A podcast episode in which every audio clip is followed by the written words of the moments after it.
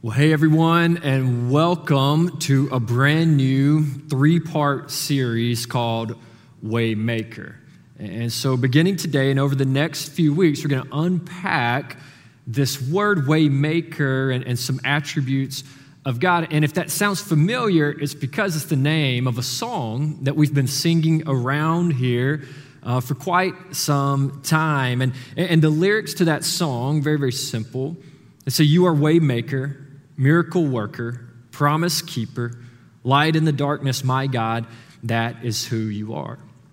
And we believe that that is who God is. And, and really, with all that's gone on in our world over the past 18 months, we feel that right now is a really good time to be reminded of who God is. And so, so as we unpack this series and we look at these attributes and descriptions of God and even these different names of God, we'll see how his nature, how his character is revealed in and through our lives. And, and we'll start with that very first description of waymaker, miracle worker.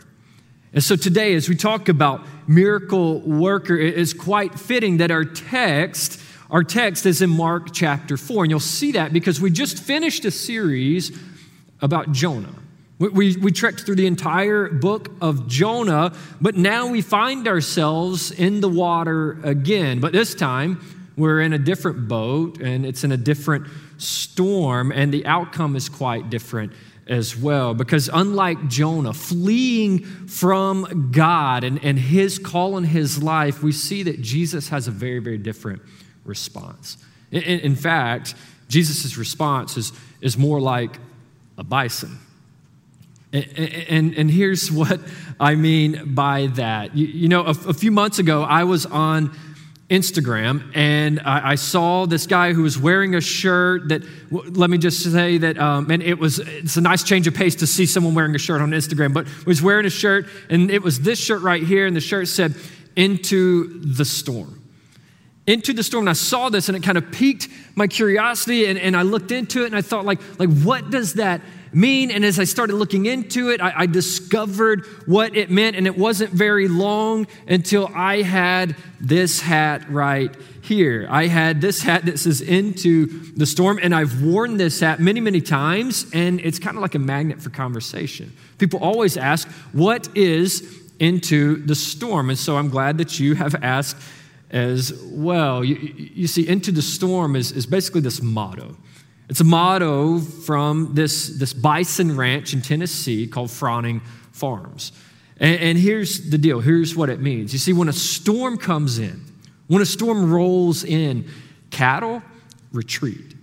Cattle take off running in the opposite direction. They're fueled by fear and they run from the storm. But because of that, they actually suffer the winds and, the rain and the chaos longer. They're actually in the storm for a longer period of time, and the storm catches up and it bears down on their feeble attempt to run. Whereas bison, bison, this is so fascinating, bison turn and they meet the storm head on. In fact, they square their shoulders and they brace against its power, and, and, and they always move forward. So while it's a more severe approach, they're actually in the storm for less amount of time. They don't avoid the hardship. They charge straight ahead to limit the pain that they will experience. They don't retreat. Instead, they run into the storm. Into the storm. And I think that that's a perfect picture of what we're called to do in the storms of life. And today, as we kick off this Waymaker series, I pray that you lean in not, not just lean into the mayhem you may be feeling or the uncertainty that surrounds life right now or what's ahead, but, but that you lean in to the one who speaks storms into silence. That, that you lean in to the one who scolds nature and, and he, puts, he puts atmospheric pressure in timeouts. So if you would, join me in Mark chapter 4. Mark chapter 4, beginning with verse 35. We're going to read through this titled, Jesus Calms the Storm. It says, That day when evening came, he said to his disciples, Let us go over to the other side. Leaving the crowd behind, they took him along just as he was in the boat. There were also other boats with him. A furious squall came up, and the waves broke over the boat so that it was nearly swamped. Jesus was in the stern, sleeping on a cushion. The disciples woke him up and, and said to him, Teacher, don't you care if we drown? He got up, rebuked the wind, and said to the waves, Quiet, be still. Then the wind died down, and it was completely calm. He said to his disciples, Why are you so afraid? Do you still have no faith? And they were terrified and asked each other, Who is this? Even the wind and the waves obey him. Okay, so here we have this, this remarkable story. And like just as a brief recap and for some context here, it's, it's after a long day of ministry. Jesus has been teaching to, to large, large crowds, and he's been, he's been um, active in his ministry. He's been at work. And, and so after this long day, Jesus decides, hey, let's go out on a boat. We're going to cross over to the other side of the sea of Galilee. And I imagine, because Jesus, he, he valued relationships so much, I imagine he hung out with his buddies for just a bit, but then time came where, where he, he was going to go below deck to rest. And so that's what he does. But then this wild storm, it's called a squall, the squall picks up. And this isn't, this isn't rare to happen on the Sea of Galilee, where, where very quickly, like a storm can move in over the, the east mountains and it, it kind of rages in this body of water. And so the storm pops up. The, the winds are blowing. The waves are rocking. Water is splashing. It looks like bath time for my kids. Like, like, like th- this first century boat is tossed around like a rubber ducky with no control. And, and so the disciples, they find themselves in the storm. And, and, and then what do they do? They run to Jesus, and he's asleep. They find Jesus asleep, which I think is so, so significant. Think about this. What was Jesus not doing? Jesus was not pacing. Jesus was not biting his nails. Jesus was not anxious. Jesus was not in the fetal position like it's a tornado drill in elementary school. No, no, no. Jesus is sleeping. You, you, see, while the forces of nature and evil are awakened and threatening, get this Jesus is so confident in God's presence and provision that he's found himself a first century Tempur-Pedic to lay down and catch some Z's. That's what Jesus is doing in the midst of the storm. He's resting, which tells us that in the face of fear, Jesus provides peace.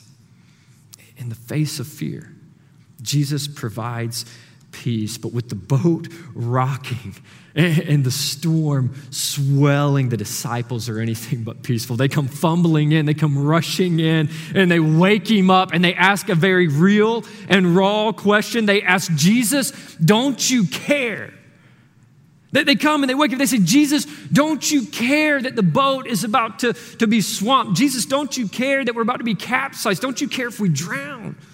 Jesus, don't you care about our well being? Don't you care about us? Don't you care? Which, when I think about it, how often do we find ourselves asking that very same question?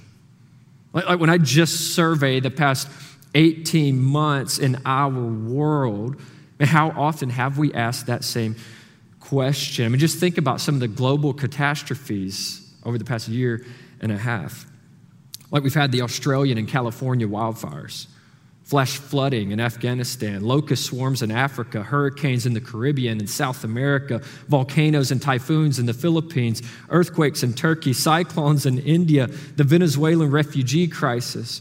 Then, here in our own country, the civil unrest coupled with political tension and the economic uncertainty right here in the United States, and all of that and more, with the backdrop of the COVID 19 pandemic continuing to spread over the past year and a half. And that's not even to mention and the personal trials and tribulations that you and your friends and your family have faced or encountered lately. And in the midst of all of that, we say, God, don't you care? Don't you see what's going on? And so, what happens is we get to the end of our rope. We've done all that we can, and we've, we've been moved beyond self reliance. And so we rush in and we shake Jesus and we wake him up and we say, Jesus, don't you care? Can't you do something about this? Don't you see what's going on? Don't you care? Now, listen to the words that the psalmist wrote in chapter 118, verse 5. Out of my distress, get this, out of my distress, I called on the Lord. The Lord answered me and set me free. Out of my distress, when I was at the end, when I had to rush in in the midst of the storm, I called on the Lord, and the Lord answered me. Because here's what can happen a storm comes, and, and we're not only fearful of the circumstance, but, but we can feel guilty about questioning God in the midst of a storm. Like, you ever been there? Like, like, like, like, you feel like, like this is a sign of, of little faith if I question God, but we see that his followers did the same. So I want to encourage you, like, like don't hold back. Ask the tough questions because he can handle it. He welcomes your uncertainty and your fears and your questions and your doubts. In fact, that's when we see God show up and show off in Mark chapter 4. They wake Jesus up and they say, Don't you care? And then what's he do? He performs a miracle and calms the storm. We read this in verse 39. He got up, rebuked the wind. I think about that. He just scolded the wind. He, he, he's speaking to water and it obeys. And he said to the waves, Quiet, be still. Then the wind died down and it was completely calm. Now, now I grew up on a lake. And, you know, early in the morning, you may have seen this too. Early in the morning, it's so peaceful because the, the lake kind of resembles glass and it just reflects the surrounding landscape. You, you know what I'm talking about. Well, well, here's actually an example. Here's a picture of this lake where all of this took place. This is the Sea of Galilee. And, this, this is such a beautiful, like calm scene. But, but just think moments prior, moments prior, the, the winds are raging and, and the waves are, are, are, nearly six feet tall, as is common on the Sea of Galilee. And, and all of this is going on. But, but this, this right here was spoken into existence. It was spoken into existence because only moments earlier, a dark sky was stirring up a storm that was beating against a first century boat. But then Jesus speaks, he answers. They called out and he calms the storm, miracle worker. That's Jesus.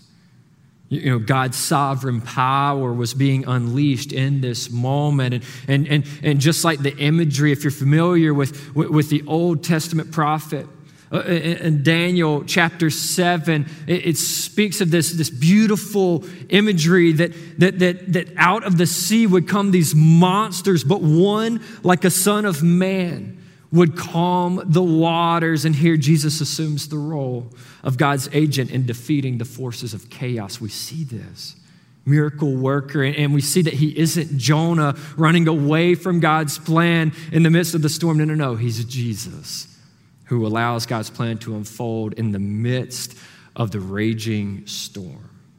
That's Jesus, a miracle worker. But, but as I was living in this text this week, as I, I just kept reading it and, and, and just trying to, to pray over it and pray about it and pray for you that, that would kind of hear these words, I began asking a question that seems obvious at first, but this is the question when did Jesus, when did Jesus perform the miraculous? Like, in this text, in this account of people who were, who, who were there and, and who, who spoke of what they saw, when did Jesus perform the miraculous? It, it'd be easy to look at the story and say, well, when he calmed the storm, right? Absolutely. And absolutely, when he calmed the storm, that was a miracle, but, but the reality is he had never stopped working. He, he never stopped working. You see, when Jesus stepped onto the boat, his very presence was fulfillment of God's promise that he would be with us. Emmanuel, God with us. And there's this correlation. I love this. I've seen this in my own life. There's this correlation between miracles and peace. And the miraculous peace that Jesus displayed in the midst of the squall was a peace that transcends all understanding. It's miraculous. And his mere presence was miraculous. And because of his presence, peace was abundant, but it wasn't accidental. You see, you see, Jesus embodied peace all throughout this story, but he was very intentional in the way he did it. We see this kind of in three ways. First is this that Jesus desired peace prior to the storm. Jesus desired peace prior to the storm. We see that in the fact that he withdrew from the busyness of life to find work, I mean, to find Sabbath in the midst of all the busyness of work. Okay, so we see that, that, that he had been doing God's work. He'd been doing ministry, been teaching, but he knew, he knew he needed to, to withdraw to find rest and peace. And so he was intentional to do so. The other way he embodies peace is this that Jesus demonstrated peace in the midst of the storm. Like he, he demonstrates it. He shows them what it looks like. We find that because his confidence in God's provision and protection allowed him to keep his head and continue resting when all those around him were losing theirs. I mean, they are freaking out, but Jesus knows. Jesus knows he is secure in God's provision. And so he's able to demonstrate peace in the midst of the storm. And then finally, Jesus demanded peace out of the storm. He demanded peace out of the storm. We see this in the way that Jesus willingly and humbly allowed the Holy Spirit to move in and through him to calm the world around him. And, and, so he demonstrates this and he calls it out. And he says, he says, Peace, be still, quiet, be still. Miraculous. And yet, while miraculous peace is abundant in Jesus, there can still be a disconnect because in our minds we often associate, get this, we associate a miracle with God doing what we want Him to do when we want Him to do it. Like, we say, God, I need a miracle. And what we're saying is, God, I need you to do this thing on my terms. And sometimes, this is what's amazing, sometimes he does. Like, like in this story, we see that. They cry out, they, they say, God, we're in the midst of the storm. Jesus, don't you care? And, and, and he calms the storm. Sometimes he does that. Sometimes we cry out in the storm and he calms the sea. He does. Sometimes we cry out in the middle of an actual natural disaster and our family is spared. You know, sometimes we cry out in a marriage and he, he mends our relationship. Know, sometimes we cry out in need of work and a job opportunity opens up. Sometimes there, there's actually more months than money left, and God miraculously provides. So don't stop waking Jesus. Don't stop rushing in and saying, Jesus, don't you care? and pleading for a miracle. Don't stop praying and bringing the desire of your hearts to the one who can accomplish the impossible. Don't stop. Don't stop expecting the miraculous. But if we limit God to working only on our terms, as hard as it can be, we may neglect to see, like the song says, that even when I don't see it, you're working. Even when I don't feel it, you're working. You never stop. You never stop working. You, you, see, God can still work even when it's not doing the job we've asked Him to do. But because what happens when you're in the midst of a storm, just like the account in Mark chapter 4. You're in the, the throes of uncertainty, you're in, you're, you're in the midst of waves of trepidation. It's crashing in all around your life. You feel like everything is kind of, kind of falling in on you, and you cry out, you say, God, don't you care? But the storm rages on. Like, like, what do you do in that moment? Like, instead of calm, it feels like calamity actually increases. Like, like, like instead of a crisis averted, it feels that you can't wake up from this never ending nightmare. What do you do in those times when you've called out? And, and what you have deemed worst case scenario not only comes to fruition, but long after the initial rainfall, you can't shake the bitter taste of the storm. What do you do in those moments? You feel like you've, you've asked again and again, God, don't you care? And unfortunately, his seemingly silence has felt like a crushingly disappointing answer. what do you do when you say, God, don't you care, and you feel like He doesn't? What then? What, what, what do you do when it seems like other people get miracles and you don't? You know, my nephew, Charlie, would have turned seven years old last week. But, but Charlie died when he was 17 days old in 2014 after his tiny body succumbed to, to an, an incredibly rare genetic disorder. And I asked, God, don't you care? You know what? While Charlie was fighting for his life, I remember sitting in the dining area right outside the cafeteria at Cincinnati Children's Hospital with, with my sister in law, Charlie's mom. And I remember sitting there, and, and, and she was exhausted and she was aching and she's mulling over her food with like this absent, distant look in her eyes. And, and she'd been in the hospital with her baby boy for several days by that point. And in that moment, there was nothing I wanted more than for Charlie to be miraculously healed. There's nothing I wanted more for, for her and her husband to carry Charlie out of the hospital, like praising and glorifying God, because I know that they would. Like, I, there's nothing more than I wanted for, for them to be leaping and praising, and, and not just them, but the hundreds and hundreds and hundreds of other people who were going to bat for Charlie in their prayer life for a miracle to happen. I, I knew that Jesus would be glorified and God would be magnified in the miraculous healing of Charlie. There's nothing I wanted more, and I was certain. I was certain sitting right there that, that that's what God was going to do. Like there's nothing I wanted more than to see our miracle working God show up and show out. And, and as I was sitting there, I started reminiscing on another time in that very same hospital, only a couple months prior to that time. And, and it was in that very hospital where my now seven year old son, Grayson, um, had to go for several days after he was born. See, this is only months prior to Charlie being born himself. And, and Grayson, he was born with this mass on his chest. And so we took him in, and, and, and he's being seen by this team of world class pediatric oncologists, and they determined that they need to do surgery to remove this mass off, his, off of his chest. And so we gave over our only days old seven pound baby boy into their hands, and we're praying. We're praying God's provision and protection, and we're praying that God would work through medicine to, to provide and perform the miraculous. And, and the, the doctors, they remove a dime sized mass and part of two of his ribs. And, and Grayson now is, is perfectly healthy seven year old little boy. And I knew when I was sitting there with Charlie's mom and my, my sister in law, Casey, I'm sitting there with Casey, I just knew the same thing was going to happen. I knew that, that God was going to do it again, and we sing that, we pray for that. God, do it again. I knew He was going to intervene. I just knew that Charlie would grow up with his big brother and his big sister, my kids too.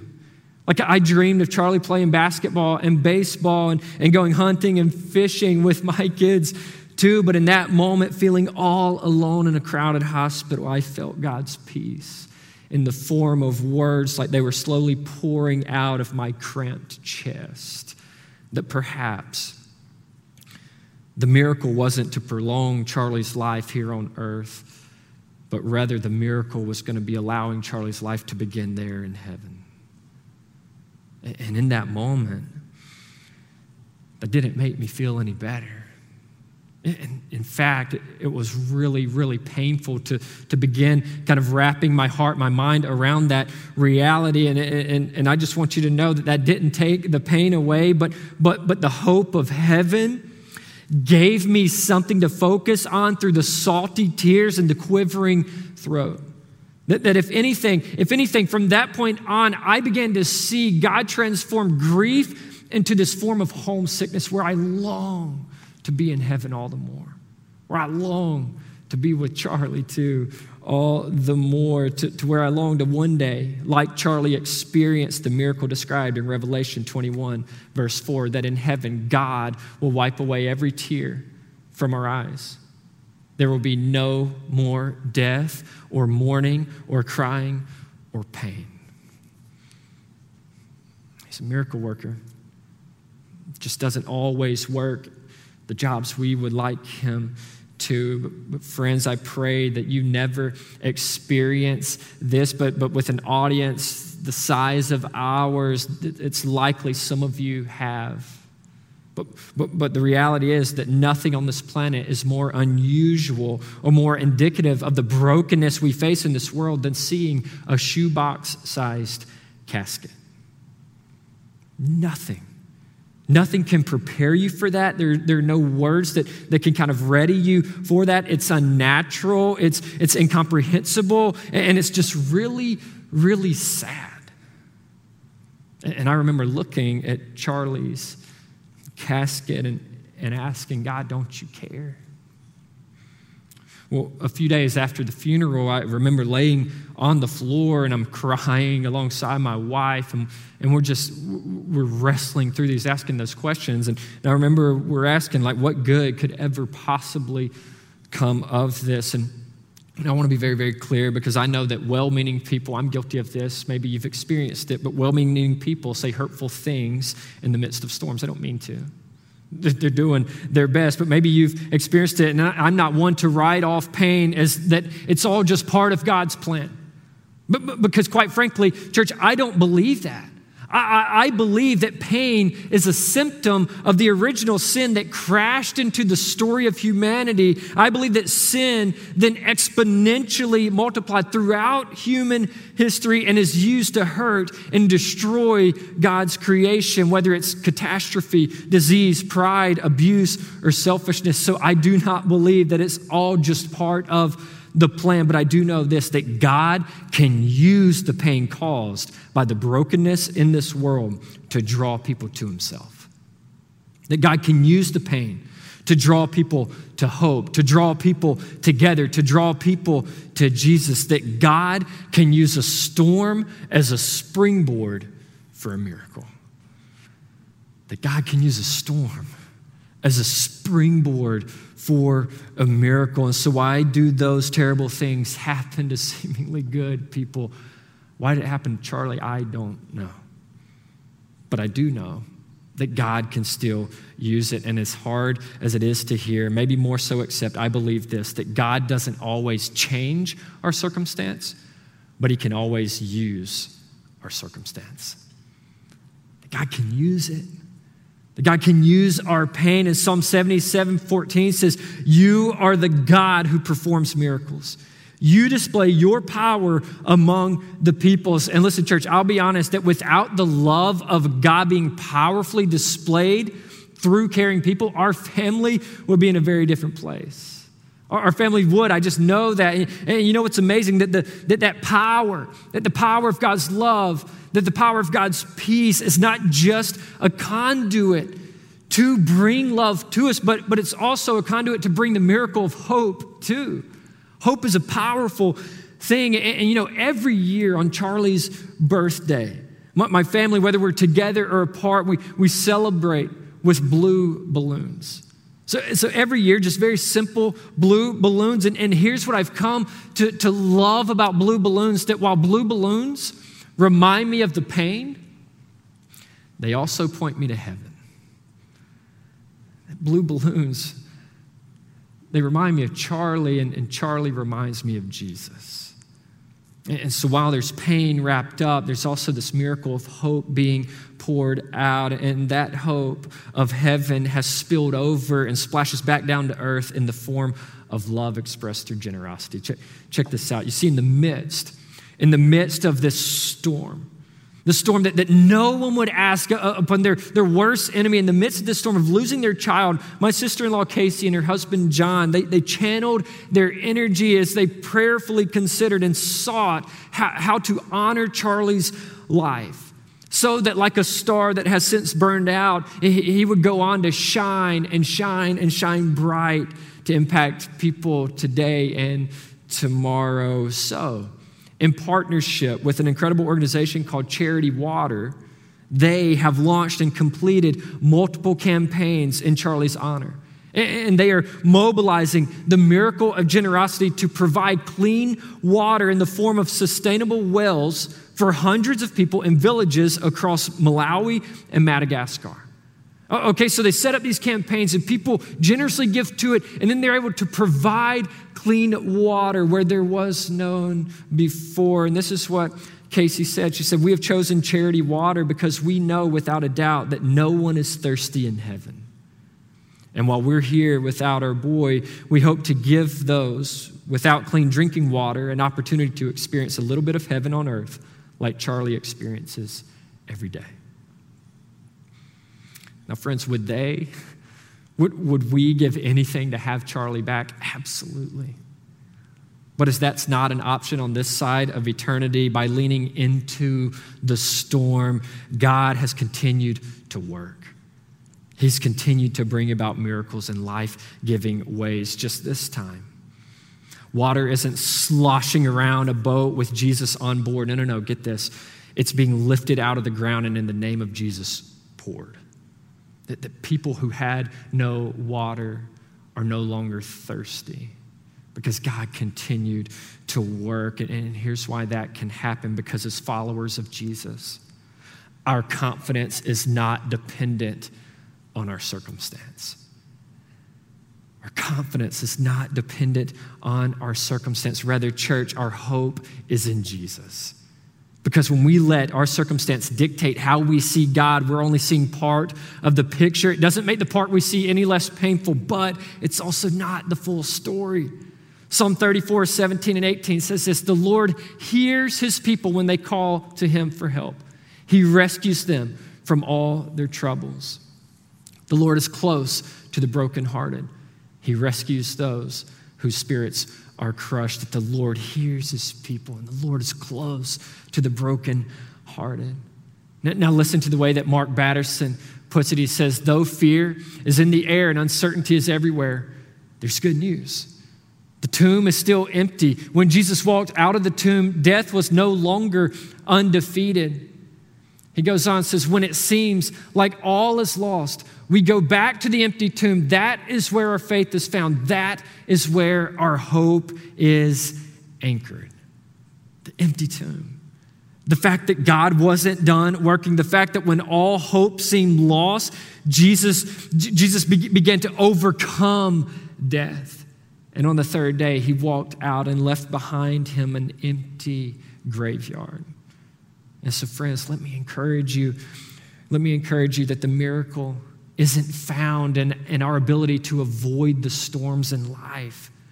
No, the miracle is when, when God shows up and, and, and, He works in the midst of the storm. It, it's what God does in the storm. It's what God does when you lean into the storm.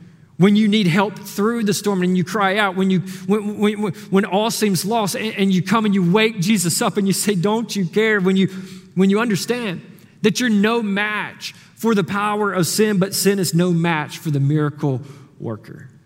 remember, the disciples, they, they went from being scared of the storm to being terrified of the power displayed in Jesus because it's that power that keeps wind and the waves in line. It's that power that was again on display.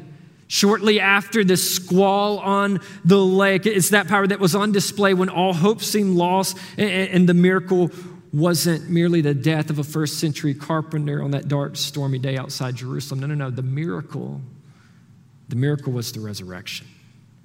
The miracle is the fact that Jesus is alive. The miracle was the power displayed in spite of the storm, the promise of life that burst forth in the face of death. That's the miracle that Jesus overcame. It's that hope that springs eternal, and it's that hope that provides peace.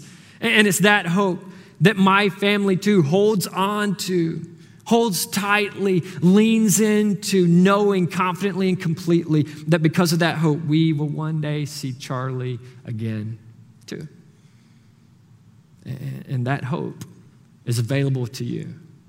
That hope is, is in abundance, and that peace is available for all of us from the miracle worker named Jesus. And, and while it always may not seem like it, I want you to know that heaven is invading earth, that eternity is conquering time, that God's kingdom is coming and his will is going to be done. So keep calling. Keep rushing in, keep bringing the hard questions because He does care. But more importantly, because our miracle working God makes a way where there is no way. And He can even use a storm as a springboard to do just that. Let's pray. Father, God, miracle worker, way maker, your names reveal your character and they come out of the need of your people. Father, with, each name describing how exactly you're going to meet those needs, God, we call on to you, we call out to you that you are wonderful, counselor, you're mighty, Prince of Peace, you're the Ancient of Days, the Rock of Ages, the one who is the same yesterday, today, and forever. Father, I pray that you move mightily in the lives of your people that we lean into you in the midst of the storms in our lives, and that while we don't always understand or agree with your timing or ways, let us rest in the peace of your provision and presence. Trusting, God, that, that while you may not change our circumstance, you can always use it for our good and more importantly, for your glory. All this, we pray in Christ's name. Amen. But what a great kickoff to this new series, Waymaker, and honestly, just a really good reminder that God is still the miracle worker. Okay, and even in the middle of the storm, whatever that may be, we all seem to have our own season that we're walking in that, that I can still trust and believe and put my faith that God, you're still providing rest and peace in these times when I don't think you're moving. I, I see you. I can see you in the rest. I see you in the peace. I see you in the little ways and in the unknown ways that I don't even know that you're working for for our good. So hey, what a reminder today. I hope that you were encouraged, but also challenged as you're walking through whatever you're walking through. And I just want to encourage you, hey, we're here for you. We want to be in your corner and we are in your corner. You can reach out for prayer today. We would love nothing more than to pray with you here online. You can you can reach out on whatever platform you're watching, or you can also go to ncclex.org/slash connect. Fill out a connect card there. We'd love to just get in touch with you because maybe that next step is is you don't even know what it is, but you want to take that next step of faith in your journey with Jesus. Hey, we would love to be a part of that. Go ahead, reach out online, go over to the website. You can actually click the link in the comments below. It'll take you right there. We would love to help you take your next step of faith today. And it's always an encouraging time as we join together. And I'm always encouraged by what the Lord wants to do because this isn't just a checklist item for Him. Okay, He gets excited when we get together and when we worship and we pour out our heart and we finally let the walls down and say, God, I, I just want to hear from you today. Would you move in my life? He gets excited about that because we get to worship together in so many ways through communion, through singing, through prayer, through the reading of scripture, and now through gifts of generosity.